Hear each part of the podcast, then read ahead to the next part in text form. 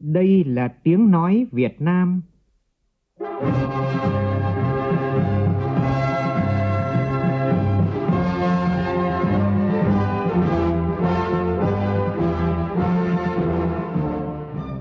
là tiếng nói Việt Nam, phát thanh từ Hà Nội, thủ đô nước Cộng hòa xã hội chủ nghĩa Việt Nam.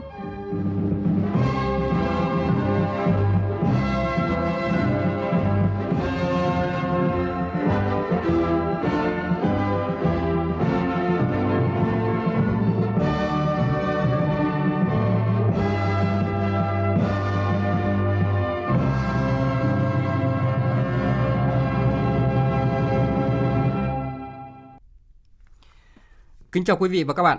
Mời quý vị và các bạn nghe chương trình Thời sự trưa của Đài Tiếng nói Việt Nam với những nội dung chính sau đây.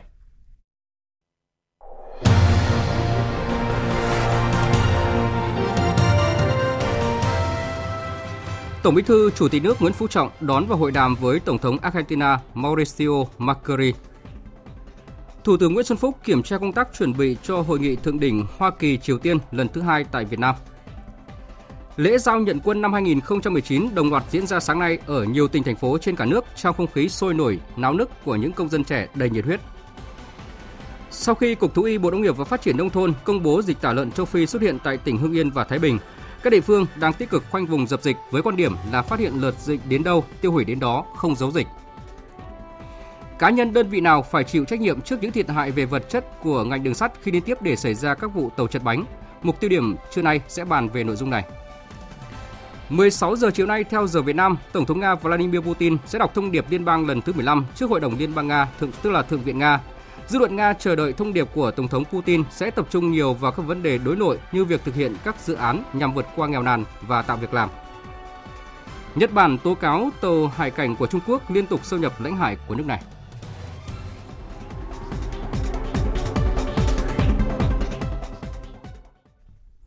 Bây giờ là nội dung chi tiết. Thưa quý vị và các bạn, nhận lời mời của Chủ tịch nước Nguyễn Phú Trọng, Tổng thống nước Cộng hòa Argentina Mauricio Macri có chuyến thăm cấp nhà nước tới Việt Nam từ ngày 19 đến 21 tháng 2.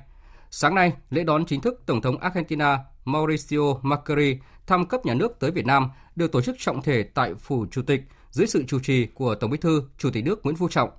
Sau lễ đón chính thức, hai nhà lãnh đạo đã tiến hành hội đàm. Phóng viên Xuân Dần phản ánh. Lễ đón Tổng thống nước Cộng hòa Argentina Mauricio Macri thăm cấp nhà nước tới Việt Nam được tổ chức theo nghi thức cao nhất dành cho nguyên thủ quốc gia.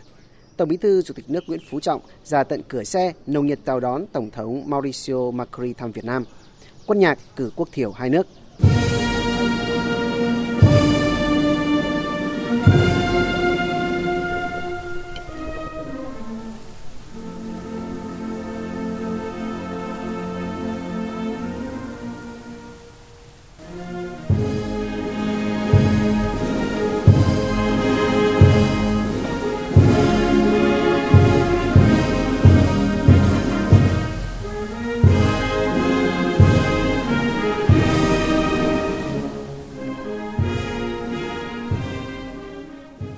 Tiếp đó, Tổng Bí thư Chủ tịch nước Nguyễn Phú Trọng mời Tổng thống Mauricio Macri duyệt đội danh dự.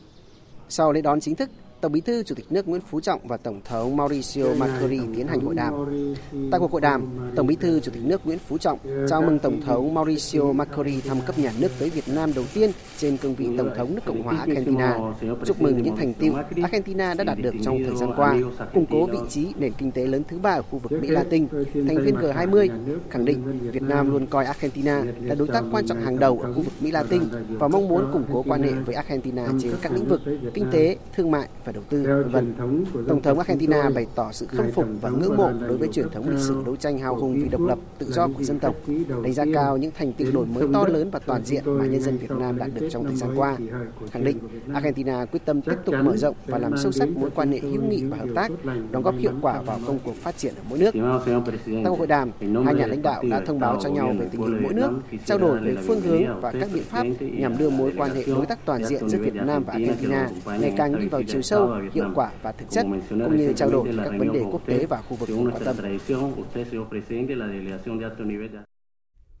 Thưa quý vị và các bạn, Sau hội đàm, hai nhà lãnh đạo đã cùng chứng kiến lễ ký kết một số văn kiện hợp tác giữa hai nước, trong đó có biên bản ghi nhớ hợp tác giữa Đài Tiếng nói Việt Nam với hệ thống liên ban truyền thông nhà nước Argentina với mục đích là hai bên sẽ nỗ lực góp phần tăng cường hiểu biết, tình hữu nghị tốt đẹp giữa nhân dân hai nước thông qua việc thúc đẩy hợp tác của hai cơ quan trong lĩnh vực truyền thông và thông tin chung, đặc biệt là tập trung vào hợp tác trao đổi về văn hóa và âm nhạc đương đại.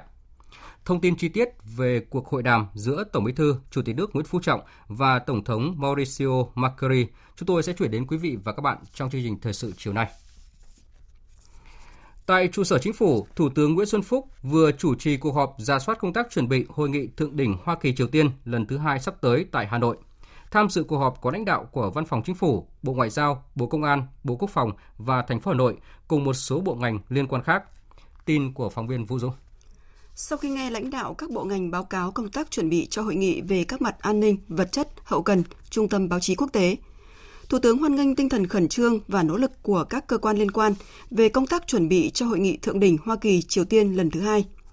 Thủ tướng nhấn mạnh, hội nghị thượng đỉnh Hoa Kỳ Triều Tiên lần hai là sự kiện quốc tế quan trọng được cộng đồng quốc tế đặc biệt quan tâm. Tiếp nối thành công của các sự kiện quốc tế do Việt Nam tổ chức như hội nghị APEC 2017, Web ASEAN 2018, việc Việt Nam được chọn đăng cai tổ chức hội nghị thượng đỉnh Hoa Kỳ Triều Tiên lần hai tiếp tục khẳng định vị thế ngày càng cao của đất nước, đồng thời thể hiện vai trò và đóng góp tích cực có trách nhiệm của Việt Nam đối với các vấn đề quốc tế. Các bộ ngành phải tập trung cao nhất đảm bảo phối hợp với các bên tổ chức hội nghị thượng đỉnh thành công, trong đó công tác an ninh, an toàn đặt lên hàng đầu. Chú ý đảm bảo cảnh quan môi trường đô thị, công tác lễ tân phải đảm bảo chu đáo, trọng thị. Phải tạo điều kiện tối đa cho phóng viên quốc tế đến Việt Nam đưa tin về hội nghị. Công tác chuẩn bị cần tiến hành thật tích cực, khẩn trương, song phải chi tiết, cẩn trọng, sao cho không chỉ bạn bè các nước đến tham dự cảm nhận được sự thân thiện, mến khách của đất nước con người Việt Nam, mà cả người dân Việt Nam cũng hiểu biết hơn về ý nghĩa của hội nghị này, về vai trò và uy tín của đất nước ta.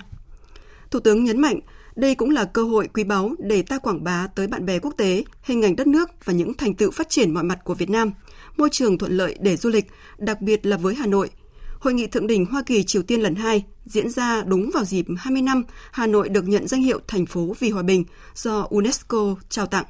Hà Nội phải tận dụng được cơ hội này để quảng bá hình ảnh một thành phố yêu chuộng hòa bình, thân thiện, có nền văn hiến lâu đời, nhiều tiềm năng để hợp tác phát triển.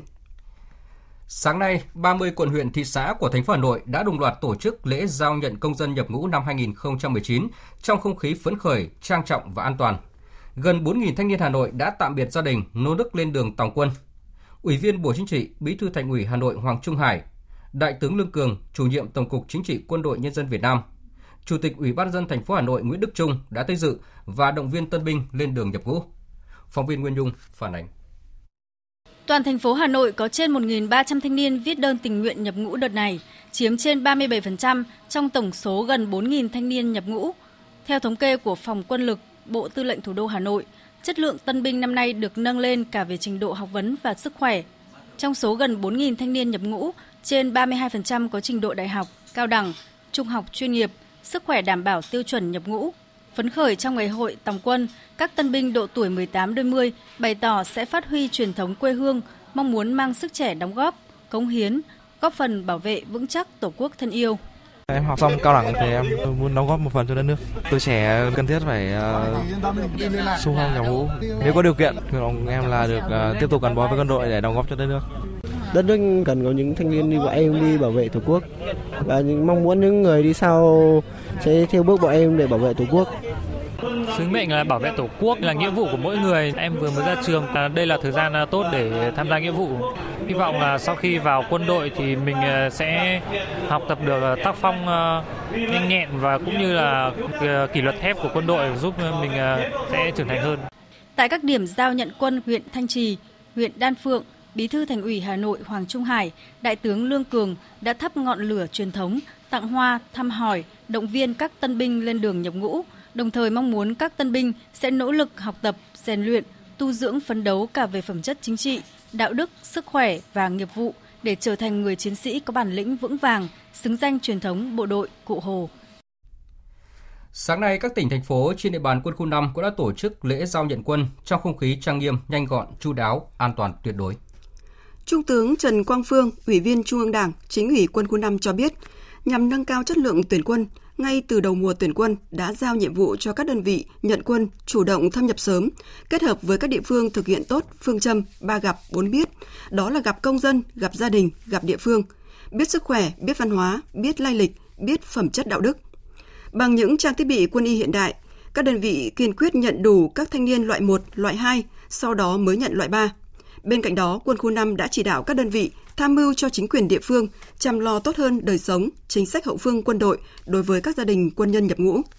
Cũng sáng nay, các thanh niên ưu tú của 4 tỉnh gồm Vĩnh Phúc, Phú Thọ, Yên Bái, Tuyên Quang với 38 huyện thành thị thuộc địa bàn quân khu 2 đã hăng hái lên đường nhập ngũ, đạt 100% chỉ tiêu.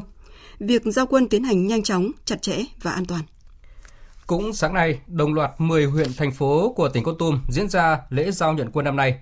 Phóng viên Khoa Điểm thường trú tại khu vực Tây Nguyên thông tin chi tiết. Ngày hội tổng quân năm nay, tỉnh Con Tum có 800 tân binh lên đường thực hiện nghĩa vụ quân sự. Với phương châm tuyển người nào chắc người đó, Hội đồng nghĩa vụ quân sự các địa phương trong tỉnh đã làm tốt công tác giả soát, quản lý nguồn, nắm chắc thanh niên trong độ tuổi nhập ngũ nên 100% đạt chỉ tiêu được giao. Trong 800 tân binh của tỉnh Con Tum lên đường nhập ngũ làm nhiệm vụ bảo vệ Tổ quốc, số tân binh sức khỏe loại 1 và loại 2 chiếm trên 50%, trình độ văn hóa cấp 3 chiếm 31%, 6 tân binh là đảng viên, 6 tân binh có trình độ cao đẳng đại học. Trong buổi sáng hôm nay, lễ giao nhận quân giữa 10 huyện thành phố của tỉnh với 5 đơn vị quân đội thuộc quân khu 5 đã diễn ra trang trọng và đảm bảo tuyệt đối an toàn. Tân binh A Nguyện, dân tộc Ba Na, làng Con Hờ Ra Cờ Tu, xã Chư Reng, thành phố Con Tum cho biết. Hôm nay lên đường nhập ngũ, tôi rất vinh dự. Niềm vui nhất là được đứng trong hàng ngũ quân đội nhân dân Việt Nam. Trong thời gian tham gia quân đội, tôi sẽ cố gắng thực hiện tốt trong việc học cũng như các nhiệm vụ mà cấp trên giao. Cũng hôm nay thì nhiều địa phương khác cũng đã tổ chức giao nhận quân năm nay và không khí giao nhận quân tại các địa phương, chúng tôi sẽ tiếp tục chuyển đến quý vị và các bạn trong các bản tin và chương trình thời sự tiếp theo. Chương trình thời sự trưa nay tiếp tục với các nội dung đáng chú ý khác. Văn phòng Chính phủ vừa thông báo kết luận của Phó Thủ tướng Trịnh Đình Dũng tại buổi họp về tháo gỡ khó khăn vướng mắt đối với dự án đầu tư xây dựng đường cao tốc Trung Lương Mỹ Thuận theo hình thức hợp đồng xây dựng kinh doanh chuyển giao gọi tắt là BOT. Phó Thủ tướng yêu cầu Bộ Giao thông Vận tải, Ủy ban dân tỉnh Tiền Giang, nhà đầu tư và các cơ quan có liên quan báo cáo rõ Thủ tướng Chính phủ về nguyên nhân của việc chậm tiến độ dự án cũng như trách nhiệm của các đơn vị. Đề nghị tiếp tục đầu tư dự án theo hình thức hợp đồng BOT, đảm bảo thông tuyến vào năm 2020 để đáp ứng yêu cầu vận tải liên vùng, phục vụ phát triển kinh tế xã hội khu vực đồng bằng sông Cửu Long. Bộ Giao thông Vận tải cần thống nhất với Ủy ban nhân dân tỉnh Tiền Giang để đề xuất chuyển đổi cấp quản lý nhà nước đối với dự án, đề xuất giải pháp tháo gỡ vướng mắc về lãi suất vay vốn cũng như các vướng mắc khác đối với dự án. Đồng thời ra soát xây dựng lại phương án tài chính của dự án trên cơ sở dùng vốn tài trợ của các ngân hàng thương mại nhà nước. Phó Thủ tướng cũng yêu cầu cơ cấu lại đầu tư nhà đầu tư dự án, thay thế nhà đầu tư yếu kém bằng nhà đầu tư có đủ năng lực tài chính, kinh nghiệm theo quy định của pháp luật để tiếp tục đầu tư dự án đảm bảo tiến độ, chất lượng và hiệu quả. Dự án cao tốc Trung Lương Mỹ Thuận đang bị chậm tiến độ so với yêu cầu đặt ra. Nguyên nhân là do việc huy động vốn gặp nhiều khó khăn, do thay đổi cơ chế chính sách pháp luật liên quan đến quản lý và sử dụng tài sản công, chính sách về đầu tư theo hình thức đối tác công tư gọi tắt là PPP cũng như năng lực của nhà đầu tư. Tại Hà Nội, sáng nay Tổng cục Thống kê đã tổ chức họp báo thông tin về đề án thống kê khu vực kinh tế chưa được quan sát. Việc triển khai thực hiện đề án để phục vụ việc biên soạn tổng sản phẩm trong nước gọi tắt là GDP, tổng sản phẩm trên toàn tỉnh, thành phố trực thuộc trung ương và các chỉ tiêu kinh tế xã hội liên quan theo chuẩn mực thông lệ quốc tế và phù hợp với thực tiễn nước ta. Phóng viên Nguyễn Hằng đưa tin. Ông Nguyễn Bích Lâm, Tổng cục trưởng Tổng cục Thống kê cho biết, đề án xác định 5 nhóm bao gồm các hoạt động kinh tế ngầm, kinh tế bất hợp pháp, kinh tế phi chính thức chưa được quan sát, kinh tế tự sản tự tiêu của hộ gia đình, kinh tế bị bỏ sót trong các chương trình thu thập dữ liệu thống kê. Mục tiêu của đề án nhằm đánh giá kết quả sản xuất kinh doanh của khu vực kinh tế chưa được quan sát, nhằm phản ánh đầy đủ toàn diện hơn phạm vi quy mô của nền kinh tế. Từ đó tiếp tục đổi mới, hoàn thiện chuyên môn nghiệp vụ thống kê nói chung và nghiệp vụ biên soạn tài khoản quốc gia nói riêng để từng bước tiếp cận với các chuẩn mực thông lệ thống kê quốc tế, đồng thời bổ sung hoàn thiện hệ thống pháp luật, cơ chế chính sách và nâng cao hiệu quả quản lý nhà nước đối với nền kinh tế. Về lộ trình thực hiện của đề án, năm nay sẽ hoàn thành nghiên cứu lý luận và kinh nghiệm quốc tế, xác định phạm vi quy mô khu vực kinh tế chưa được quan sát trong nền kinh tế Việt Nam. Đến năm 2020 sẽ bắt đầu đo lường chính thức hàng năm sẽ cập nhật kết quả biên soạn tổng sản phẩm trong nước, tổng sản phẩm trên địa bàn thành phố trực thuộc trung ương và các chỉ tiêu kinh tế xã hội có liên quan vân vân. Ông Nguyễn Bích Lâm cho biết Việc triển khai thực hiện đề án thống kê khu vực kinh tế chưa được quan sát à, sẽ là căn cứ quan trọng để giúp ngành thống kê tiếp tục đổi mới, hoàn thiện phương pháp chuyên môn, nghiệp vụ phù hợp với tiêu chuẩn thông lệ quốc tế và thực tiễn à, của Việt Nam, góp phần nâng cao chất lượng thông tin thống kê, phản ánh sát thực và đầy đủ hơn bức tranh về tình hình kinh tế xã hội của đất nước, phục vụ kịp thời hiệu quả công tác xây dựng chiến lược, quy hoạch, kế hoạch phát triển kinh tế xã hội của đất nước của các ngành và lĩnh vực. Trả lời câu hỏi của các cơ quan báo chí về tính khả thi của đề án, ông Dương Mạnh Hùng, vụ trưởng vụ hệ thống tài khoản quốc gia Tổng cục Thống kê cho biết phải tăng cường công tác chia sẻ cái hồ sơ hành chính. À, ngoài ra thì chúng tôi thấy rằng là cái môi trường pháp lý kinh doanh ấy ngày được càng hoàn thiện nhiều bộ ngành đã triển khai các đề án, như là ngân hàng nhà nước đã xây dựng cái đề án hạn chế chi tiêu về tiền mặt chỗ thủ thuế thì ờ, có đề án về ờ, mở rộng cơ sở thuế, chống thất thu thuế. Như vậy thì các cái đề án này mà thực hiện đồng bộ thì sẽ nhằm hạn chế cái khu vực kinh tế chưa được quan sát này. Thưa quý vị và các bạn, một thông tin rất đáng chú ý được nhiều người quan tâm, đó là vào chiều qua, Cục Thú y Bộ Nông nghiệp và Phát triển nông thôn đã chính thức tổ chức họp báo công bố dịch tả lợn châu Phi đã xuất hiện tại Việt Nam với các ổ dịch tại tỉnh Hưng Yên và Thái Bình. Nhóm phóng viên Phạm An, Hữu Hưng và Đình Hưng đang có mặt tại xã Yên Hòa, huyện Yên Mỹ, tỉnh Hưng Yên là một trong những điểm xuất hiện dịch tả lợn châu Phi với 8 hộ phải tiêu hủy với 543 con lợn. Hiện thì địa phương đang tích cực khoanh vùng dập dịch với quan điểm là phát hiện lợn dịch đến đâu, tiêu hủy đến đó, không giấu dịch. Nhóm phóng viên phản ánh. Thôn Khoa Nhu 2, xã Yên Hòa, huyện Yên Mỹ, tỉnh Hưng Yên là địa phương xuất hiện ổ dịch tả lợn châu Phi đầu tiên của địa phương này. Ngay sau khi xuất hiện ổ dịch, hơn 3 ngày nay, địa phương đã lập chốt chặn dịch ngay tại cổng của thôn Yên Mỹ và trực 24 trên 24. Ông Phạm Trần Hoạt, Chủ tịch Ủy ban nhân dân huyện cũng thường xuyên túc trực ở chốt chặn này nhằm nắm bắt và chỉ đạo kịp thời công tác kiểm soát tiêu hủy. Địa bàn của thôn cũng cũng nhỏ, một mặt của thôn thì uh, tiếp giáp với cái đường 379 uh, ờ, liên tỉnh Hà Nội Hưng Yên và ba mặt tiếp giáp còn lại với lại cánh đồng. Thế và trong thôn thì đặc điểm là có hai đường ra đường 379 thì đây là cái đường chúng ta đang đứng. Và phía bên tay trái đây cách khoảng độ ờ, 5 60 mét thì có một cái tuyến đường thứ hai. Đều được như vậy là huyện là chỉ đạo là lập chốt chặn. Để kiểm dịch như vậy xe vào các phương tiện vào ra đều được phun thuốc khử trùng tiêu độc hết. Ngăn không cho là vận chuyển ra vào trong cái việc là phòng chống dập dịch. Ông Trần Xuân Huy, công an xã Yên Hòa cho biết, từ khi thành lập chốt kiểm dịch đến nay, công an, dân quân xã cùng lực lượng công an của huyện đã thay nhau túc trực 24 trên 24 kiểm soát chặt chẽ việc giết mổ và nghiêm cấm vận chuyển lợn từ vùng khác sang vùng có dịch và từ vùng có dịch sang các địa phương khác nhằm tránh lây lan dịch. Từ khi phát hiện ra cái dịch tả coi là châu Phi thì là anh em trực 100%, 24 trên 24. Kiểm soát thì tức là lợn ra và lợn vào là không cho. Công an huyện và công an xã kết hợp với nhau. Từ hôm ấy là không có lợn ra lợn vào. Tại Hưng Yên, giá lợn hiện nay đang ở mức là 46 đến 48 000 đồng trên 1 kg người dân đang có lãi sau một thời gian dài giá lợn rớt giá. Tuy nhiên, thông qua công tác tuyên truyền của địa phương, người dân luôn hiểu được tính chất nguy hiểm của dịch tả lợn châu Phi nên đã chủ động tiêu hủy thành quả lao động của mình dù của đau con sót. Bà Nguyễn Thị Cúc, một hộ chăn nuôi lợn cho biết. Trong chuồng nhà em là mới phát hiện hôm thứ bảy là có mất một hai con là nó bỏ ăn đấy. Gia đình nhà em là có mắc bệnh thì là trên trung ương là người ta có cho người về là lấy máu xét nghiệm, đi kiểm tra thì đến à, sáng ngày thứ hai thì là họ báo là trại nhà em đã bị dịch tả châu Phi thì là người ta yêu cầu gia đình là tiêu hủy thì là gia đình nhà em cũng đồng ý với lại ý kiến của cấp trên. Cũng chỉ mong rằng là nhà nước ừ, hỗ trợ cho gia đình theo ờ, đúng quy định của nhà nước để chúng em có khả năng là tái tạo lại đàn và cũng mong rằng là làm sao nhà nước hỗ trợ cho chúng em vay vốn thêm để làm ăn. Ông Phạm Trần Hoạt, Chủ tịch Ủy ban nhân dân huyện Yên Mỹ, tỉnh Hưng Yên cho rằng quan điểm của địa phương là tích cực chủ động dập dịch và kiểm soát tốt việc vận chuyển giết mổ. Khi phát hiện hộ gia đình nào có lợn mắc bệnh sẽ tiến hành tiêu hủy ngay chứ không giấu dịch. À, chúng tôi đã thành lập cái ban chỉ đạo phòng chống dịch và chúng tôi à, đã ra văn bản để tuyên truyền ở trên địa bàn toàn huyện nói chung tất cả các xã để nhân dân nắm được là cái tính chất nguy hiểm và cái hậu quả của cái bệnh dịch tả lợn châu Phi này để nhân dân được biết và yêu cầu nhân dân là khi có dấu hiệu báo cơ quan thú y để khoanh vùng dập dịch. Theo ghi nhận của phóng viên trong sáng ngày hôm nay, thì hiện nay cùng với công tác tuyên truyền trên hệ thống loa truyền thanh của địa phương, các cơ quan chức năng của huyện Yên Mỹ đã thành lập các đoàn kiểm tra thường xuyên đến các hộ gia đình nắm bắt tình hình, kết hợp với công tác tuyên truyền để người dân nâng cao nhận thức, chủ động báo dịch và tiêu hủy kịp thời, không để xảy ra tình trạng giấu dịch. Và để chủ động phòng chống dịch bệnh tả lợn châu Phi, không để dịch bệnh lây lan, Cục Thú y, Bộ Nông nghiệp và Phát triển Nông thôn khuyến cáo.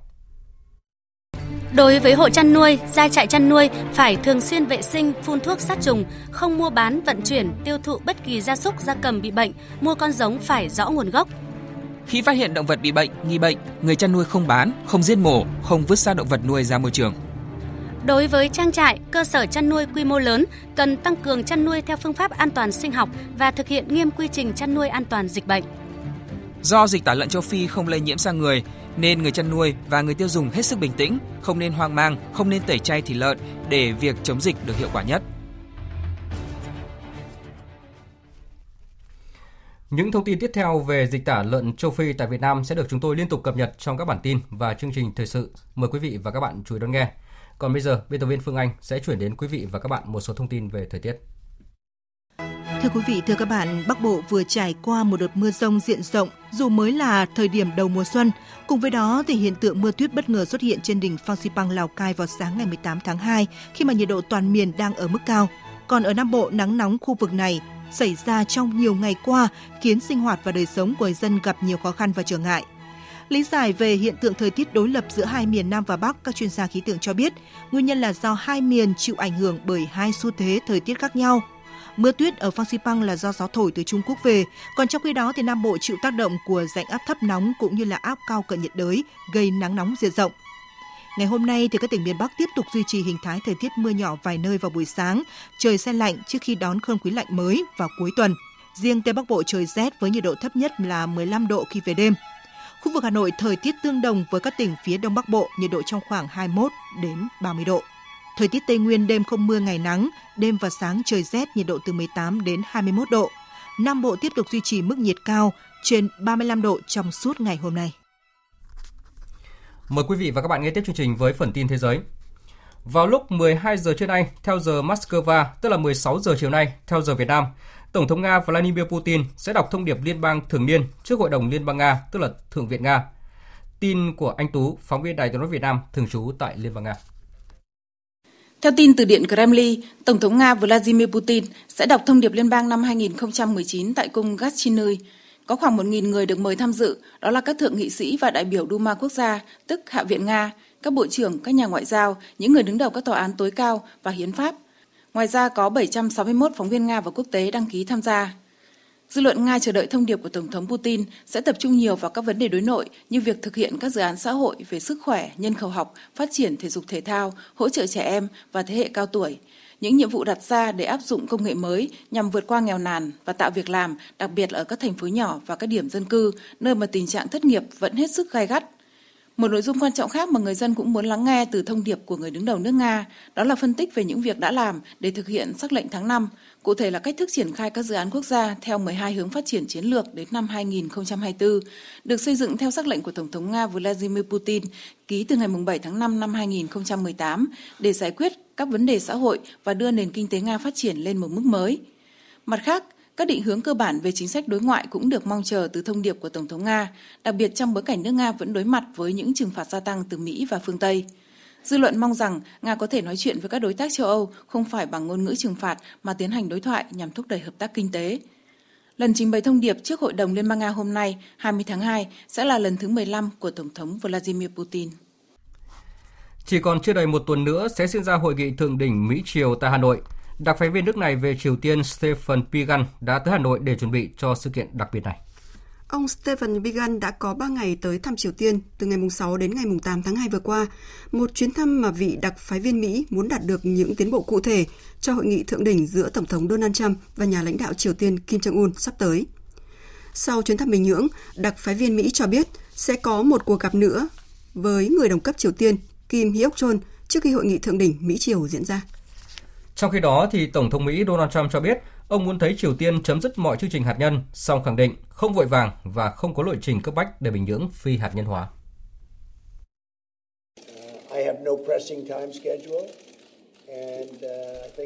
Tôi không có lộ trình thời gian cụ thể. Tôi nghĩ rằng rất nhiều người đang muốn phi hạt nhân hóa nhanh từ phía Triều Tiên. Nhưng tôi sẽ không vội vàng. Miễn là không có các vụ thử nghiệm hạt nhân hay tên lửa nào, tôi sẽ không vội vàng. Nếu có, chúng tôi sẽ có một thỏa thuận khác. Nhưng hiện tại thì chưa. Hôm nay, lực lượng bảo vệ bờ biển Nhật Bản cho biết 4 tàu hải cảnh của Trung Quốc lại xâm nhập vùng lãnh hải của Nhật Bản. Tin chi tiết cho biết.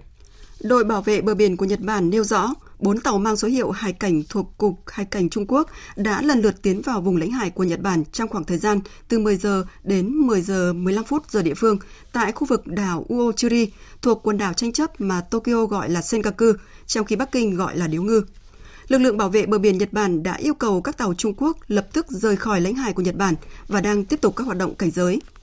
Đây đã là lần thứ 5 tàu hải cảnh Trung Quốc đi vào lãnh hải Nhật Bản tại khu vực quần đảo Senkaku kể từ đầu năm đến nay. Chính trường Anh tiếp tục có những diễn biến mới khi có thêm nghị sĩ tuyên bố rời khỏi à, công đảng đối lập tại Anh sau những bất bình với cách tiếp cận Brexit của lãnh đạo công đảng là ông Jeremy Corbyn. Trước việc một số nghị sĩ công đảng đứng ra thành lập nhóm riêng, nhiều nghị sĩ lo ngại là điều này sẽ làm gia tăng khả năng Thủ tướng Theresa May có thể kêu gọi tổng tuyển cử trước thời hạn, mặc dù là theo kế hoạch của đảng bảo thủ, đến năm 2022 nước Anh mới tiến hành tổng tuyển cử. Biên tập viên Phạm Hà thông tin.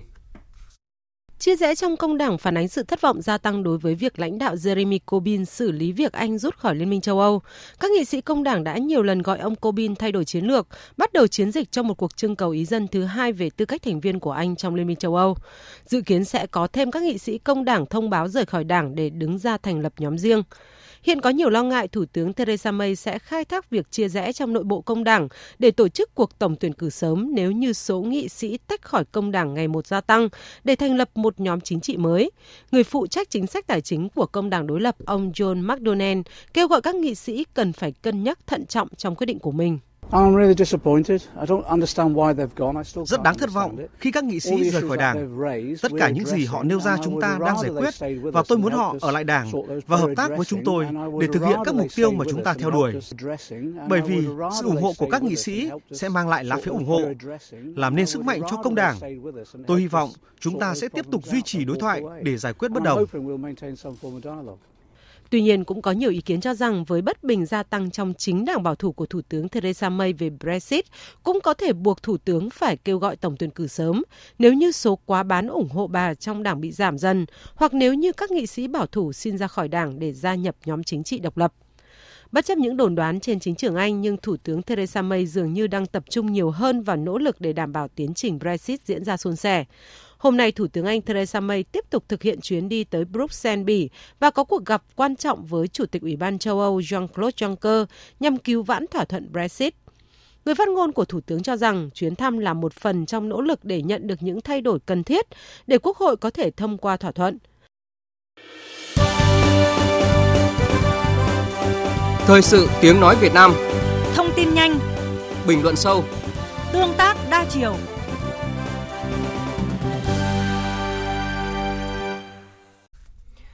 Thưa quý vị và các bạn, vụ tàu chở hàng bị chật bánh tại tỉnh Bình Thuận vào sáng qua làm ách tắc tuyến đường sắt Bắc Nam, một lần nữa gióng lên hồi chuông báo động về an toàn đường sắt.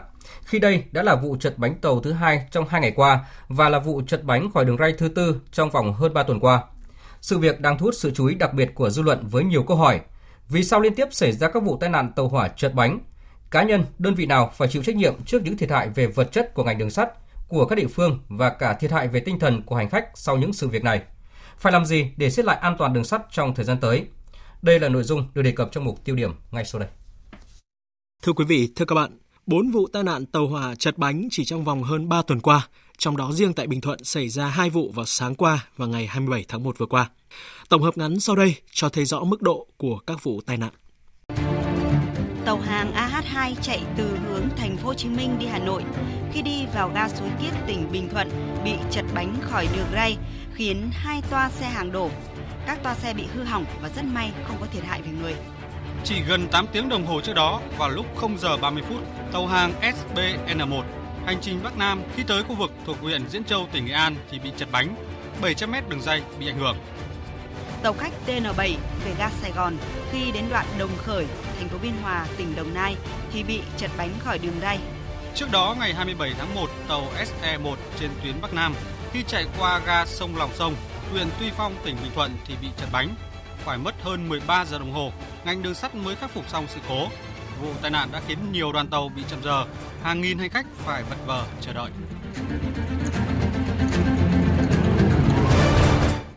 Vẫn chưa có thống kê đầy đủ và chính xác về những thiệt hại về cả vật chất của ngành đường sắt của các địa phương, cũng như là thiệt hại về tinh thần của hàng nghìn hành khách do những sự cố tàu chật đường dây gây ra. Song có điều đáng nói là sau 4 vụ tai nạn tàu chật bánh nhưng mà chưa thấy cá nhân hay là đơn vị nào lên tiếng nhận trách nhiệm hay là chịu hình thức kỷ luật. Theo chuyên gia giao thông, tiến sĩ Phạm Xanh, khi ngành giao thông đường sắt để xảy ra tai nạn, những lãnh đạo trực tiếp điều hành ngành cần phải có trách nhiệm là từ chức ngay, để người mới, những người có năng lực hơn lên giữ chức, chứ không phải cứ ấp ừ rồi hô mãi điệp khúc sẽ rút kinh nghiệm. Đồng tình với quan điểm này, tiến sĩ Nguyễn Xuân Thủy, chuyên gia nghiên cứu về giao thông vận tải nêu rõ, nếu không có người đứng ra nhận trách nhiệm và chịu xử lý kỷ luật, thì tai nạn giao thông đường sắt sẽ vẫn xảy ra và người hứng chịu thiệt thòi nhất vẫn chỉ là người dân. Tai nạn xảy ra liên tục lại không có ai bị xử lý. Sai vì toa xe thì giám đốc toa xe ở đoạn nào, đoạn Dĩ An hay là đoạn Hà Nội hay là đoạn Đà Nẵng phải chịu trách nhiệm. Còn về đầu máy thì anh giám đốc các đầu máy phải chịu trách nhiệm. Còn về đường tức là giám đốc hạ tầng đường sắt phải chịu trách nhiệm. Chứ không thể là tự kiểm tra mình rồi là không có ai xử lý. Về nguyên nhân 4 vụ tàu hỏa chật đường dây vừa qua, lãnh đạo Tổng công ty Đường sắt Việt Nam cho biết, các tàu chật bánh thời gian qua có các loại toa xe khác nhau, có đóng mới, có toa cũ, có tàu khách và tàu hàng, vị trí cũng khác nhau nên có thể do trùng hợp chứ không phải yếu tố dây chuyền. Về tần suất chạy tàu, doanh nghiệp cho rằng ngày thường tuyến Bắc Nam đã chạy 17 đôi tàu, dịp cao điểm Tết vừa qua tăng lên 21 đôi, chưa phải là nhiều và vẫn đáp ứng năng lực hạ tầng đường sắt. Trong khi đó, thì lãnh đạo Cục Đường sắt Bộ Giao thông Vận tải đã lập tổ điều tra độc lập để đánh giá các sự cố vừa qua. Tiến sĩ Nguyễn Xuân Thủy, chuyên gia nghiên cứu về giao thông vận tải bình luận, đây là quyết định thiếu khách quan, minh bạch. Tôi nghe cái tổ điều tra độc lập thì tôi không, không thấy nó có cái gì độc lập cả. Độc lập ở đây theo tôi phải là thanh tra chính phủ, phải là thanh tra của Bộ Giao thông như thế thì nó mới là độc lập, nó mới khách quan. Chứ trong ngành đường sắt với nhau, ông lập tổ điều tra độc lập mà lại bốn tai nạn thì không có ai bị xử lý cả. Thì tôi nghĩ ở đây chúng ta rất thông cảm những cái vấn đề khó khăn của đường sắt và hạ tầng yếu kém, rồi lạc hậu. Khó khăn trong vấn đề thay thế các cái đầu máy, toa xe, rồi các thiết bị không được nâng cấp nhiều năm rồi. Tuy nhiên là khi đã đã phục vụ nhân dân thì tất cả phải bình đẳng anh toa xe tốt anh mới đưa ra. Chứ không thể đưa ra, toa xe tồi được. Còn nếu anh vượt quá năng lực thì anh phải báo cáo bộ giao thông là anh không thể vận chuyển thêm được nữa. Chứ anh đưa các toa xe không tốt ra, đường sắt không sửa chữa kịp, gây ra tai nạn thì cái đó là phải chịu trách nhiệm. Và chịu trách nhiệm ở đây tôi nghĩ là cái việc xử lý là quá chậm chạp và không hiệu quả. Và chính quá chậm chạp và không hiệu quả cho nên đưa đến tai nạn tiếp tục xảy ra. Vì không anh nào bị xử lý ra để siết lại an toàn đường sắt và nâng cao chất lượng phục vụ của ngành đối với hành khách để đường sắt thực sự trở thành xương sống trong hệ thống vận tải, góp phần quan trọng phát triển kinh tế xã hội nước nhà. Tiến sĩ Nguyễn Xuân Thủy đề xuất một số việc cần làm ngay phải kiểm tra ngay những cái khu gian mà đã gây ra trật bánh. Thứ nhất, xem đường sắt chất lượng thế nào, cái độ mòn đường sắt, chất lượng tà vẹt, các thiết bị trong ga vân vân. Đó là hạ tầng. Thứ hai là về đối với toa xe đầu máy thì phải kiểm tra hệ thống giá chuyển là cái quyết định hết. Hệ thống lò xo, các bến xe và cái độ lắp ghép dung sai giữa cái gờ bánh xe với cái đường ray có đảm bảo các cái dung sai cho phép hay không? Mà nếu không đảm bảo là do nguyên nhân tại sao thì phải xử lý ngay. Và thứ ba nữa, phải kiểm điểm trách nhiệm của những người mà trực tiếp điều hành chuyến tàu mà gây trật bánh đó. Như tôi vừa nói đấy, đối với cái anh giám đốc đầu máy, đối với anh giám đốc toa xe, đối với anh điều hành vận tải, đối với anh lái tàu và tất cả những cái liên quan đều phải chịu trách nhiệm vào đây. Và thứ tư nữa là phải có ngay những cái văn bản điều tra xử lý và công bố ngay cho phương tiện thông tin đại chúng để người ta thấy được rằng là cái ngành đường sắt ghi nhận những cái sai lầm đó để mà khắc phục được mà sửa chữa chứ không phải để, để trong im lặng như thế được. Nếu càng im lặng như thế thì tai nạn sẽ xảy ra càng nhiều. Về phía tổng công ty đường sắt Việt Nam ông Đoàn Duy Hoạch Phó Tổng Giám đốc Tổng Công ty khẳng định sẽ tăng cường nhiều giải pháp để hạn chế tối đa các vụ tai nạn trong thời gian tới. Tổng công ty đường sắt tập trung vào chấn chỉnh ý thức tác phong làm việc của những người liên quan trực tiếp điều hành hoạt động chạy tàu, yêu cầu các cái giám đốc trực tiếp quản lý ở hiện trường xây dựng cái chương trình hành động và cam kết với tổng công ty giả soát lại trình độ nghiệp vụ và xây dựng bổ sung các cái quy chế quản lý tăng cường các giải pháp về mặt kỹ thuật giám sát hoạt động người liên quan trực tiếp với tàu như là phòng trực ban chạy tàu, trạm các ghi gác chắn đường ngang, ban lái tàu và các cái vị trí tiềm ẩn nguy hiểm như các đường ngang thì những cái thiết bị giám sát chúng tôi đã đầu tư và yêu cầu các đơn vị phải tăng cường cái giám sát thực hiện của người lao động tại hiện trường. Thưa quý vị và các bạn, Ghi nhận nỗ lực đổi mới của ngành đường sắt thời gian qua, song rõ ràng đánh giá một cách khách quan thì ngành đường sắt vẫn còn quá nhiều điều bất cập, đặc biệt là vấn đề về con người điều hành trong hệ thống ngành đường sắt nói riêng và giao thông nói chung.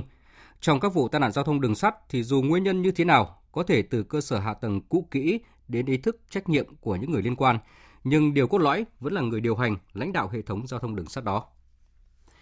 Quý vị và các bạn đang nghe chương trình Thời sự trưa của Đài Tiếng nói Việt Nam. Chương trình sẽ tiếp tục với các nội dung đáng chú ý sau đây.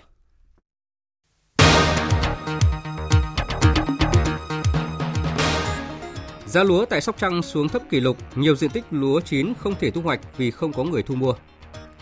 Thời tiết nắng nóng tại nhiều địa phương trong cả nước khiến chỉ số tia cực tím ở mức cao. Trong khi đó thì Sở Tài nguyên và Môi trường Đà Nẵng cảnh báo năm nay sẽ là năm nóng nhất trong lịch sử. Quân đội Venezuela tiếp tục khẳng định trung thành tuyệt đối với Tổng thống Maduro.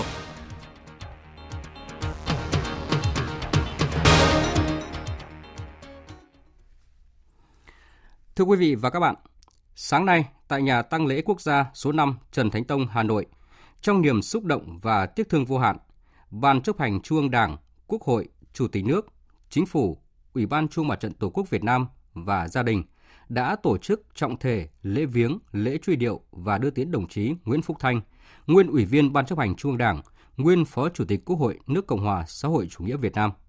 Phóng viên Lại Hoa phản ánh.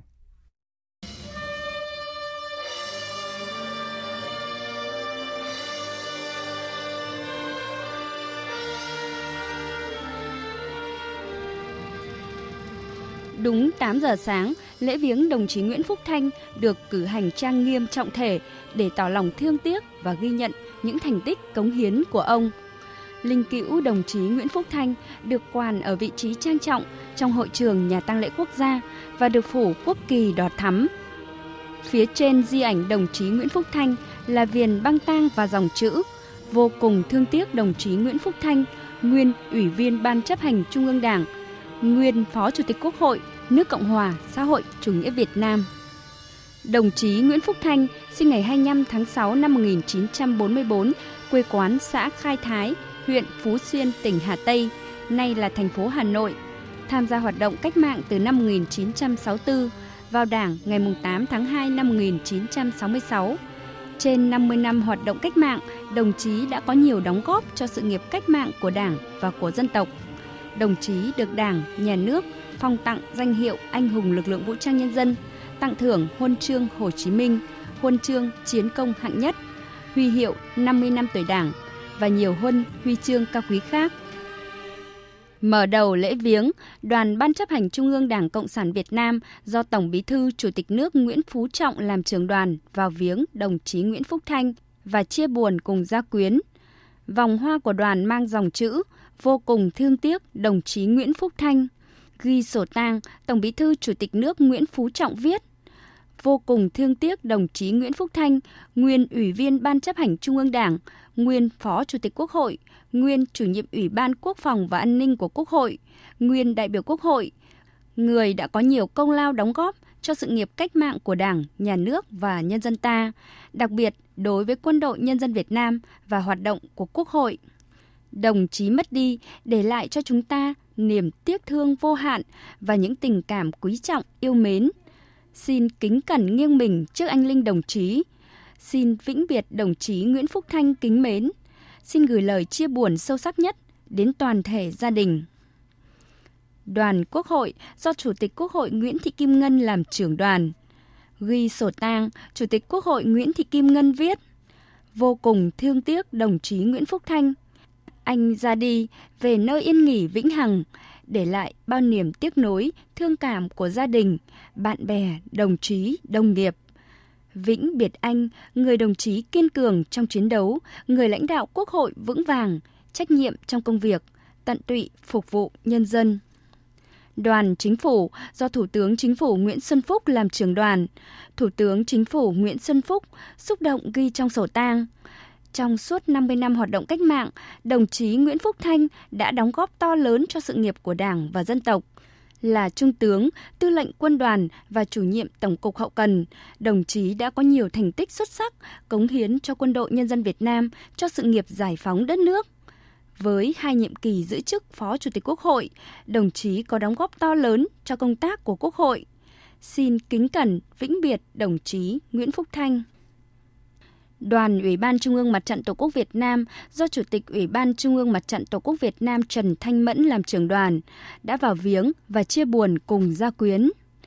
Đến viếng đồng chí Nguyễn Phúc Thanh còn có nguyên Tổng Bí thư Nông Đức Mạnh, nguyên Chủ tịch nước Trần Đức Lương, nguyên Chủ tịch Quốc hội Nguyễn Văn An, nhiều đồng chí lãnh đạo, nguyên lãnh đạo cấp cao của Đảng, Nhà nước, các đồng chí lão thành cách mạng.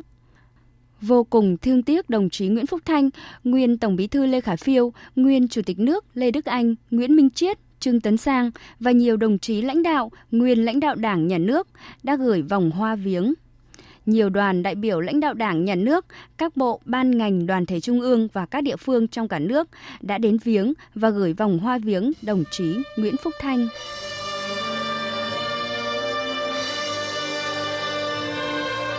Đúng 11 giờ sáng nay, lễ truy điệu và lễ an táng đồng chí Nguyễn Phúc Thanh được cử hành trọng thể. Sau lễ truy điệu, lễ di quan được cử hành. Lễ an táng đồng chí Nguyễn Phúc Thanh tại nghĩa trang quê nhà thôn Vĩnh Thượng, xã Khai Thái, huyện Phú Xuyên, thành phố Hà Nội.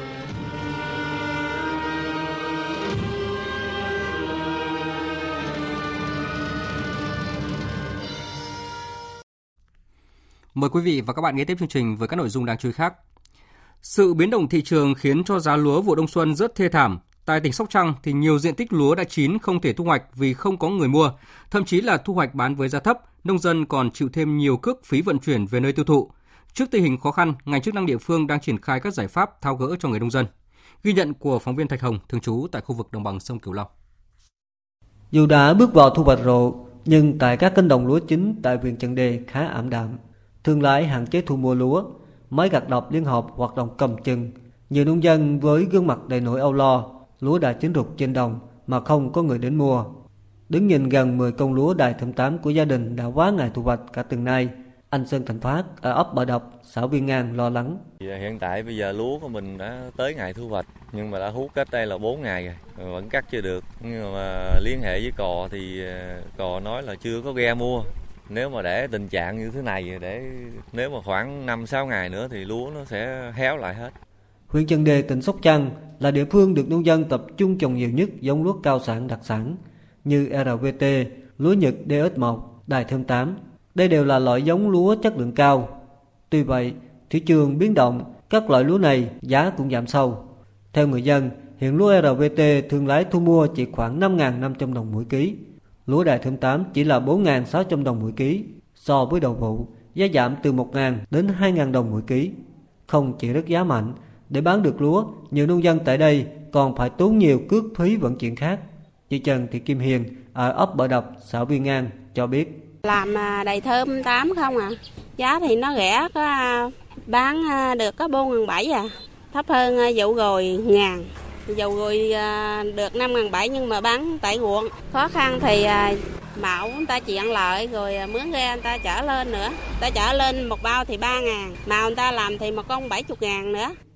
Ông Huỳnh Ngọc Vân, Phó Giám đốc Sở Nông nghiệp và Phát triển Nông thôn Sóc Trăng cho biết, hiện tỉnh có khoảng 14.000 hecta lúa đang vào vụ thu hoạch rộ, tập trung chủ yếu ở huyện Trần Đề. So với cùng kỳ vụ đông xuân năm trước, giá lúa giảm từ 600 đến 800 đồng mỗi ký. Riêng với diện tích lúa được bao tiêu từ đầu vụ, giá bán không bị ảnh hưởng nhiều. Ông Huỳnh Ngọc Vân cho biết thêm. Chúng tôi xây dựng một cái lịch vận hành cống để mà cho cái điều kiện giao thông tàu thuyền nó tốt hơn á để mà cải thiện cái cái cái giá này. Cái vận chuyển nó khó thì cái cái cái giá vận chuyển này là cuối cùng thương lái họ cũng áp đặt lên cái giá lúa của người dân để giờ dân thay vì bây giờ cũng đã thiệt hại vì cái giá giá thấp rồi bây giờ thiệt hại thêm cái cước phí vận chuyển nữa thì cũng cũng rất khó Liên tục nhiều ngày nay, thời tiết Nam Bộ nắng mạnh và nóng, không những vậy, chỉ số tử hoại cũng tăng cao. Điển hình là tại thành phố Hồ Chí Minh, theo số liệu quan trắc, chỉ số tử hoại trong 5 ngày qua có đến 3 ngày đã vượt ngưỡng 8, mức rất cao có thể gây hại da và mắt. Không chỉ riêng Nam Bộ mà miền Bắc cũng tăng nắng, tăng nhiệt, chỉ số tử hoại ở mức cao. Dự báo hôm nay và ngày mai, miền Bắc tiếp tục ít mưa, nắng nhiều vào trưa và chiều. Thủ đô Hà Nội, trưa và chiều nay, chỉ số tử hoại sẽ tăng lên mức 6. Ngay cả vùng núi như Sapa cũng lên mức 5,5. Để bảo vệ cơ thể khỏi tác động của tia cực tím, người dân nên tránh xa tiếp xúc trực tiếp quá nhiều với ánh nắng, đặc biệt là vào thời điểm nhiều ánh nắng nhất trong ngày là trưa và đầu giờ chiều. Khi di chuyển ngoài trời, người dân cần chú ý che chắn, chống nắng, đội mũ rộng vành và đeo kính râm. Trong khi đó, thì Sở Tài nguyên và Môi trường thành phố Đà Nẵng vừa đưa ra cảnh báo năm nay sẽ là một năm rất nóng, thậm chí là nóng nhất trong lịch sử. Thưa quý vị và các bạn, trong cuộc chiến đấu bảo vệ biên giới phía Bắc của quân và dân ta, các tác phẩm âm nhạc có một tác động to lớn. Chỉ trong khoảng 3 đến 4 năm, nhưng số bài hát về đề tài Tổ quốc, biên giới đã lên tới vài trăm.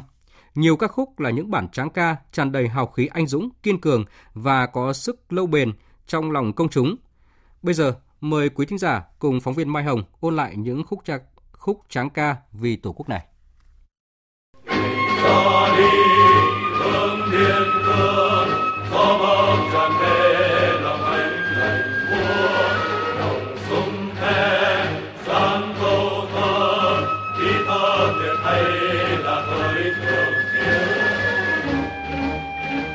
khúc của thời kỳ này được viết từ thôi thúc của tinh thần dân tộc dân cao, từ tình yêu đất nước cháy bỏng.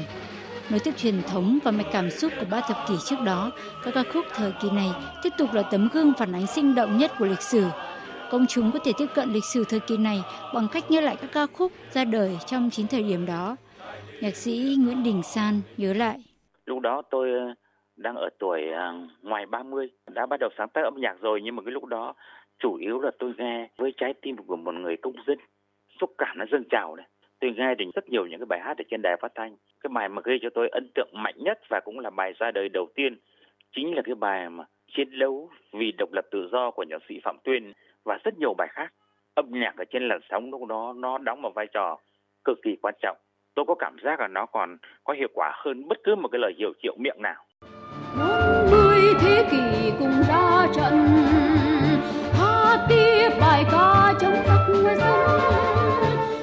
Vào việc truyền tải sức sống của các tác phẩm âm nhạc vào những năm cuối 70, đầu 80 của thế kỷ trước chính là công sức của đội ngũ cán bộ nghệ sĩ của đoàn ca nhạc và ban biên tập âm nhạc Đài Tiếng Nói Việt Nam trong việc sáng tác, dàn dựng phối khí, thu thanh các tác phẩm âm nhạc để ngay lập tức có những tác phẩm nhanh nhất phục vụ nhiệm vụ chính trị và công chúng theo lời nhạc sĩ Dân Huyền, lúc ấy mỗi nghệ sĩ đều coi mình là một chiến sĩ, không khí trong phòng thu cũng hết sức dạo dực. Cái không khí thi đua, ai cũng nghĩ mình là phải có nghĩa vụ với đồng bào chiến sĩ, với thính giả của cả nước. Ai cũng sáng tác rất nhanh và phân công nhau mời các nghệ sĩ đến đài thu thanh kịp thời phát sóng. Nhiều ca khúc ra đời vào thời điểm ấy đã gắn chặt với dòng chảy của thời sự. Một trong những ca khúc in dấu trong tâm trí của nhiều người là bài hát Chiến đấu vì độc lập tự do của nhạc sĩ Phạm Tuyên. Tiếng hát của dàn đồng ca vang dội hùng tráng trên làn sóng đài tiếng nói Việt Nam, lan tỏa tới khắp mọi miền Tổ quốc, tới tất cả các tầng lớp nhân dân. Nhạc sĩ Phạm Tuyên rất cảm động khi bài hát đã có một sức sống mạnh mẽ trong lòng người dân đất Việt. Bài này có đời sống trong quần chúng trên các cái chân địa của Hà Nội các ca sĩ đều đem cái bài ra hát và riêng đối với tôi thì nó làm cái cảm động lắm cái bài được phát trên đài từ khu 5 cho đến ờ, Tây Nguyên điện thoại ra bảo chúng tôi nghe cái bài hát rồi.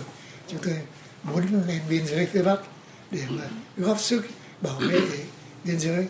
Năm nay nhắc lại được cái bài ấy thì không phải là, là vì là người ta nhắc cái bài hát của mình mà quan trọng nhất là nhắc đến một sự kiện lịch sử. Giá trị đặc biệt của nhiều ca khúc ra đời trong cuộc chiến đấu bảo vệ biên giới phía Bắc cách đây 40 năm nằm ở chỗ. Chúng được viết từ cảm xúc xuất thần của các nhạc sĩ. Các ca khúc của thời kỳ này còn có một đặc điểm chung là thường xuyên nhắc tới các địa danh từng ghi dấu những chiến công oai hùng trong lịch sử của dân tộc như Chi Lăng, Bạch Đằng, Đống Đa.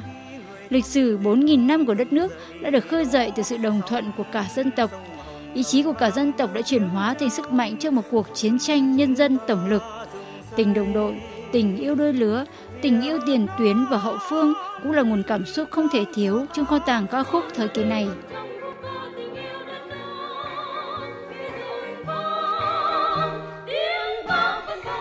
Thưa quý vị, 40 năm đã trôi qua, những bài hát ra đời trong thời điểm cuộc chiến đấu bảo vệ biên giới phía Bắc vẫn sống trong lòng công chúng và người lên ánh sáng truyền thống anh hùng của một dân tộc anh hùng. Ôn lại những ca khúc thời kỳ này để chúng ta càng thêm trân trọng những giá trị của hòa bình, thêm tình yêu với cuộc sống.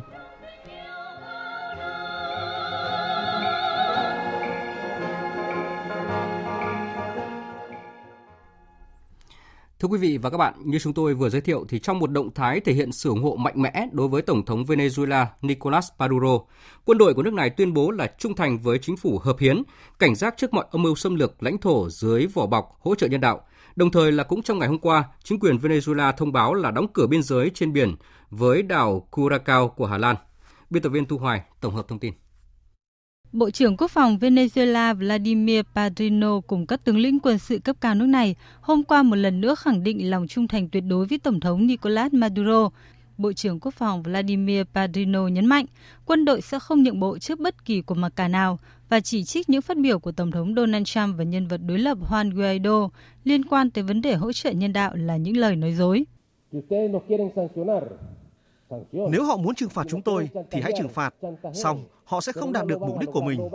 Chúng tôi sẽ đối mặt với những trừng phạt và sẽ không từ bỏ lòng trung thành với Tổ quốc, với nhà lãnh đạo của mình.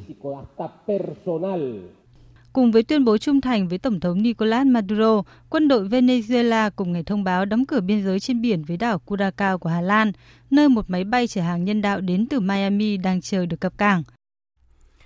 Như thường lệ, phần tiếp theo của chương trình thời sự trưa nay sẽ là trang tin đầu tư tài chính và thể thao. Trang tin đầu tư tài chính. Thưa quý vị và các bạn, cuối giờ sáng nay tại thành phố Hồ Chí Minh, công ty vàng bạc đá quý Sài Gòn niêm yết giá vàng SJC mua vào mức 37 triệu 40 000 đồng một lượng và bán ra 37 triệu 240 000 đồng một lượng. Tại Hà Nội, công ty trách nhiệm hữu hạn vàng bạc đá quý Bảo Tín Minh Châu niêm yết giá vàng dòng Thăng Long mua vào 37 triệu 10 000 đồng một lượng và bán ra là 37 triệu 460 000 đồng một lượng. Tỷ giá trung tâm giữa đồng Việt Nam với đô la Mỹ hôm nay được Ngân hàng Nhà nước công bố ở mức 22.905 đồng đổi 1 đô la, giảm 2 đồng so với phiên hôm qua. Tỷ giá tham khảo tại Sở Giao dịch Ngân hàng Nhà nước mua vào ở mức là 23.200 đồng và bán ra ở mức 23.544 đồng 1 đô la. Theo thống kê của Ngân hàng Nhà nước, tính đến cuối quý 3 năm ngoái, tổng số lượng thẻ ngân hàng phát hành lũy kế cả nước là hơn 147 triệu thẻ, tăng 20 triệu thẻ chỉ sau một năm. Trong đó, thẻ tín dụng có hơn 4 triệu thẻ, tăng trưởng rất nhanh, đạt 50% so với cùng kỳ. Việc đầu tư vào thẻ tín dụng mang lại nguồn lợi nhuận lớn cho các ngân hàng bởi lãi suất cao hơn so với cho vay thông thường. Cùng với lượng kiều hối chuyển về tăng qua các năm, ngày càng có nhiều doanh nghiệp kiều bào về Việt Nam đầu tư sản xuất kinh doanh. Đầu tư của kiều bào về quê hương khá đa dạng, từ sản xuất các mặt hàng tiêu dùng tới những lĩnh vực công nghệ cao. Các doanh nghiệp này đã biết phát huy thế mạnh về vốn, năng lực quản lý và công nghệ kết hợp với những chính sách ưu đãi đầu tư thuận lợi. Vì vậy, nguồn vốn đầu tư của các doanh nghiệp kiều bào hiện đã góp phần đáng kể vào việc phát triển kinh tế xã hội tại nhiều địa phương trên cả nước. Về diễn biến trên thị trường chứng khoán sáng nay, VN Index chớm đỏ khi mở cửa, nhưng sau đó bật tăng trở lại khá mạnh và tiến lên thử thách lại ngưỡng 970 điểm nhờ vào mã VHM. Chốt phiên sáng, VN Index tăng 7,72 điểm lên 972,07 điểm, HNX Index tăng 0,25 điểm lên 106,46 điểm. Đầu tư tài chính biến cơ hội thành hiện thực. Đầu tư tài chính biến cơ hội thành hiện thực. Thưa quý vị và các bạn, sau khi có thông tin Ủy ban nhân dân thành phố chấp thuận cho Ủy ban nhân dân quận 4 di rời khẩn cấp 600 hộ dân tại hai chung cư cũ, người dân đang sinh sống tại đây vẫn nơm nớp lo sợ vì vẫn phải chờ đợi trong tình trạng nguy hiểm luôn đe dọa hàng ngày. Phản ánh của Duy Phương, phóng viên thường trú tại thành phố Hồ Chí Minh. Chung cư Trúc Giang, phường 13 quận 4 được xây dựng từ trước năm 1975 do công ty công ích quận 4 quản lý Đến nay, phần lớn cơ sở hạ tầng đều mục nát, sập sệ và có nguy cơ đổ sập bất cứ lúc nào. Người dân sinh sống tại đây hàng ngày phải chịu đựng cảnh cầu thang hư hỏng, trần nhà thấm nước, các mảng tường bong chóc, rong rêu phủ đầy, lộ cả phần gạch vữa bên trong. Do được xây dựng hơn 50 năm, việc đảm bảo phòng cháy chữa cháy gần như bị bỏ qua bởi chằng chịt ngay cạnh những hành lang là đường dây điện lớn nhỏ. Diện tích chật trội, môi trường ẩm thấp, việc sinh hoạt tại đây gặp không ít khó khăn, phiền hà. Bà Trương Ngọc Thúy, người dân chung cư này cho biết. Cái đường cầu thang đó rất là nó mục nát hết rồi. Rồi bây giờ những cái đó nó động nước, xong rồi giờ nó rớt xuống. Nhưng mà đỡ cái là chưa trúng ai. Tình cảnh tương tự cũng diễn ra tại chung cư Vĩnh Hội, phường 6 quận 4, khiến người dân tại đây hết sức lo âu. Không khó để bắt gặp hình ảnh vá víu trên những bức tường, cầu thang. Nhiều cây cột trụ bị đứt vỡ, phần khung sắt lộ ra đầy hoen rỉ. Phần hành lang nối lô A và lô B của chung cư Vĩnh Hội đã bị lún sụp và người dân phải che chắn tạm để tránh nguy hiểm. Rác thải khắp nơi khiến môi trường sống tại đây luôn trong tình trạng ô nhiễm. Người dân vẫn đang chờ đợi có phương án xử lý dứt điểm để sớm ổn định cuộc sống. Bà Nguyễn Minh Hòa, cư dân tại đây, nói. Mọi người dân ở đây nếu mà đền bù thỏa đáng và có chỗ ăn ở yên thân cho bà con thì bà con cũng đi thôi. Hai chung cư nằm trong danh sách cấp độ D, nguy hiểm hư hỏng nặng, cần phải được di rời khẩn cấp. Người dân tại hai chung cư này ngày đêm mong chờ sớm được thoát khỏi tình trạng lo âu vì sự nguy hiểm đã đến mức báo động. Trước mắt, khoảng 600 hộ dân sẽ đi tạm cư tại những nơi ở mới, còn phương án cải tạo chung cư vẫn còn là bài toán nan giải. Thưa quý vị và các bạn, lượt trận thứ hai của bảng A giải U22 Đông Nam Á đã chứng kiến cơn mưa bàn thắng. Sau khi U22 Thái Lan loại U22 Philippines bằng tỷ số 3-0, đến lượt đội tuyển U22 Việt Nam thắng đậm U22 Timor Leste tới 4 bàn không gỡ. Phản ánh của phóng viên Ngô Đức.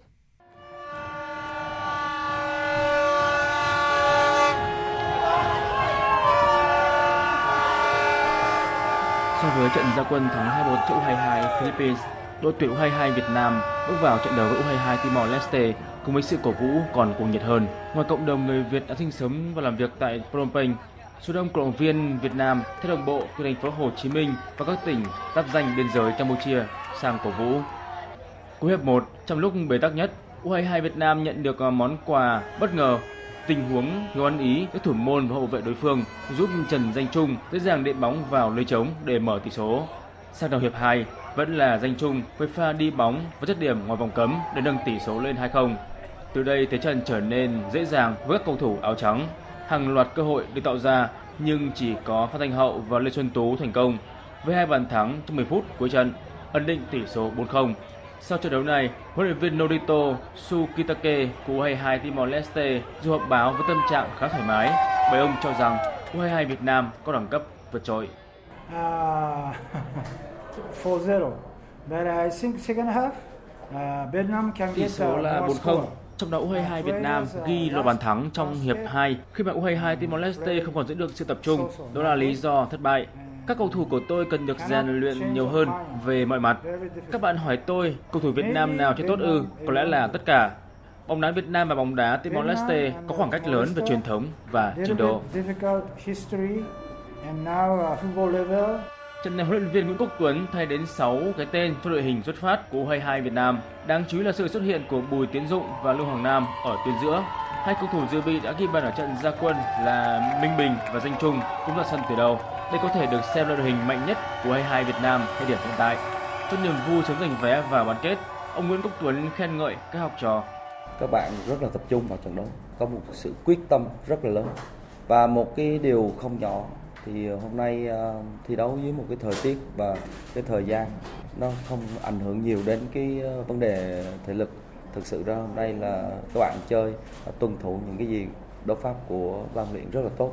Tôi muốn uh, cầu thủ của chúng tôi làm sao kiểm soát được cái trận đấu và làm sao tổ chức tấn công thật nhanh và để có cái thời cơ dứt điểm. Đó là cái tiêu của cái đấu pháp. Thì tôi có lời khen ngợi đến ờ, tất cả các cầu thủ trong đội. Nhưng bên cạnh đó tôi cũng rất là hài lòng về cái cách chơi của dân chung ờ, và rất nhiều bạn ờ, như Phan Thanh Hậu. Chiến thắng 4-0 trước U22 Timor Leste giúp thầy trò huấn luyện viên Nguyễn Quốc Tuấn giành được 6 điểm tuyệt đối sau hai lượt trận, sớm giành vé vào vòng bán kết và tự tin hơn khi tính toán cho chặng đường phía trước, đặc biệt là trận đấu phân định ngôi đầu bảng U22 Thái Lan vào ngày mai. Còn vào chiều nay, lượt trận thứ hai bảng B giải vô địch U22 Đông Nam Á sẽ diễn ra với hai cặp đấu Campuchia gặp Myanmar và Indonesia gặp Malaysia. Sau lượt trận thứ nhất, chủ nhà Campuchia đang dẫn đầu bảng đấu này nhờ chiến thắng 1-0 trước Malaysia. Nếu tiếp tục vượt qua Myanmar, Campuchia sẽ giành vé đầu tiên vào bán kết của bảng B. Chuyển sang các tin thể thao đáng chú ý khác. Hôm nay, xạ thủ Hoàng Xuân Vinh và các đồng đội ở đội tuyển bắn súng Việt Nam sẽ lên đường sang Ấn Độ tham dự cúp bắn súng thế giới đầu tiên trong năm 2019. Giải đấu được tổ chức tại New Delhi trong các ngày từ 23 đến 27 tháng 2 và là giải đấu đầu tiên trong 4 cúp thế giới mà tuyển bắn súng Việt Nam tham dự trong năm nay, cùng các giải diễn ra ở Bắc Kinh Trung Quốc, Munich Đức, Rio de Janeiro Brazil. Đây cũng là vòng loại của môn bắn súng Thế vận hội Tokyo 2020 và mục tiêu của bắn súng Việt Nam là giành hai suất. Dự báo thời tiết Phía Tây Bắc Bộ chiều nắng, đêm không mưa, gió nhẹ, đêm trời rét, nhiệt độ từ 18 đến 31 độ. Phía Đông Bắc Bộ chiều trời nắng, đêm nhiều mây có mưa nhỏ vài nơi, gió Đông Nam cấp 2, cấp 3, nhiệt độ từ 22 đến 30 độ. Các tỉnh từ Thanh Hóa đến Thừa Thiên Huế chiều nắng, đêm có mưa vài nơi, gió nhẹ, nhiệt độ từ 22 đến 32 độ. Các tỉnh ven biển từ Đà Nẵng đến Bình Thuận chiều nắng, đêm không mưa, gió đông đến đông nam cấp 2, cấp 3, nhiệt độ từ 22 đến 32 độ. Tây Nguyên chiều nắng, đêm không mưa, gió nhẹ, nhiệt độ từ 18 đến 34 độ. Nam Bộ chiều nắng, đêm không mưa, gió đông cấp 2, cấp 3, nhiệt độ từ 23 đến 34 độ. Khu vực Hà Nội chiều trời nắng, đêm nhiều mây không mưa, gió đông nam cấp 2, cấp 3, nhiệt độ từ 22 đến 30 độ. Dự báo thời tiết biển, Vịnh Bắc Bộ và vùng biển từ Quảng Trị đến Quảng Ngãi có mưa vài nơi, tầm nhìn xa trên 10 km, gió đông nam đến nam cấp 4, cấp 5. Vùng biển từ Bình Định đến Ninh Thuận không mưa, tầm nhìn xa trên 10 km, gió đông cấp 3, cấp 4. Vùng biển từ Bình Thuận đến Cà Mau không mưa, tầm nhìn xa trên 10 km, gió đông đến đông bắc cấp 4. Vùng biển từ Cà Mau đến Kiên Giang bao gồm cả Phú Quốc không mưa, tầm nhìn xa trên 10 km, gió nhẹ. Khu vực Bắc và giữa Biển Đông không mưa, tầm nhìn xa trên 10 km, gió Đông Nam cấp 3, cấp 4. Khu vực Nam Biển Đông có mưa rào vài nơi, tầm nhìn xa trên 10 km, gió Đông cấp 4, cấp 5.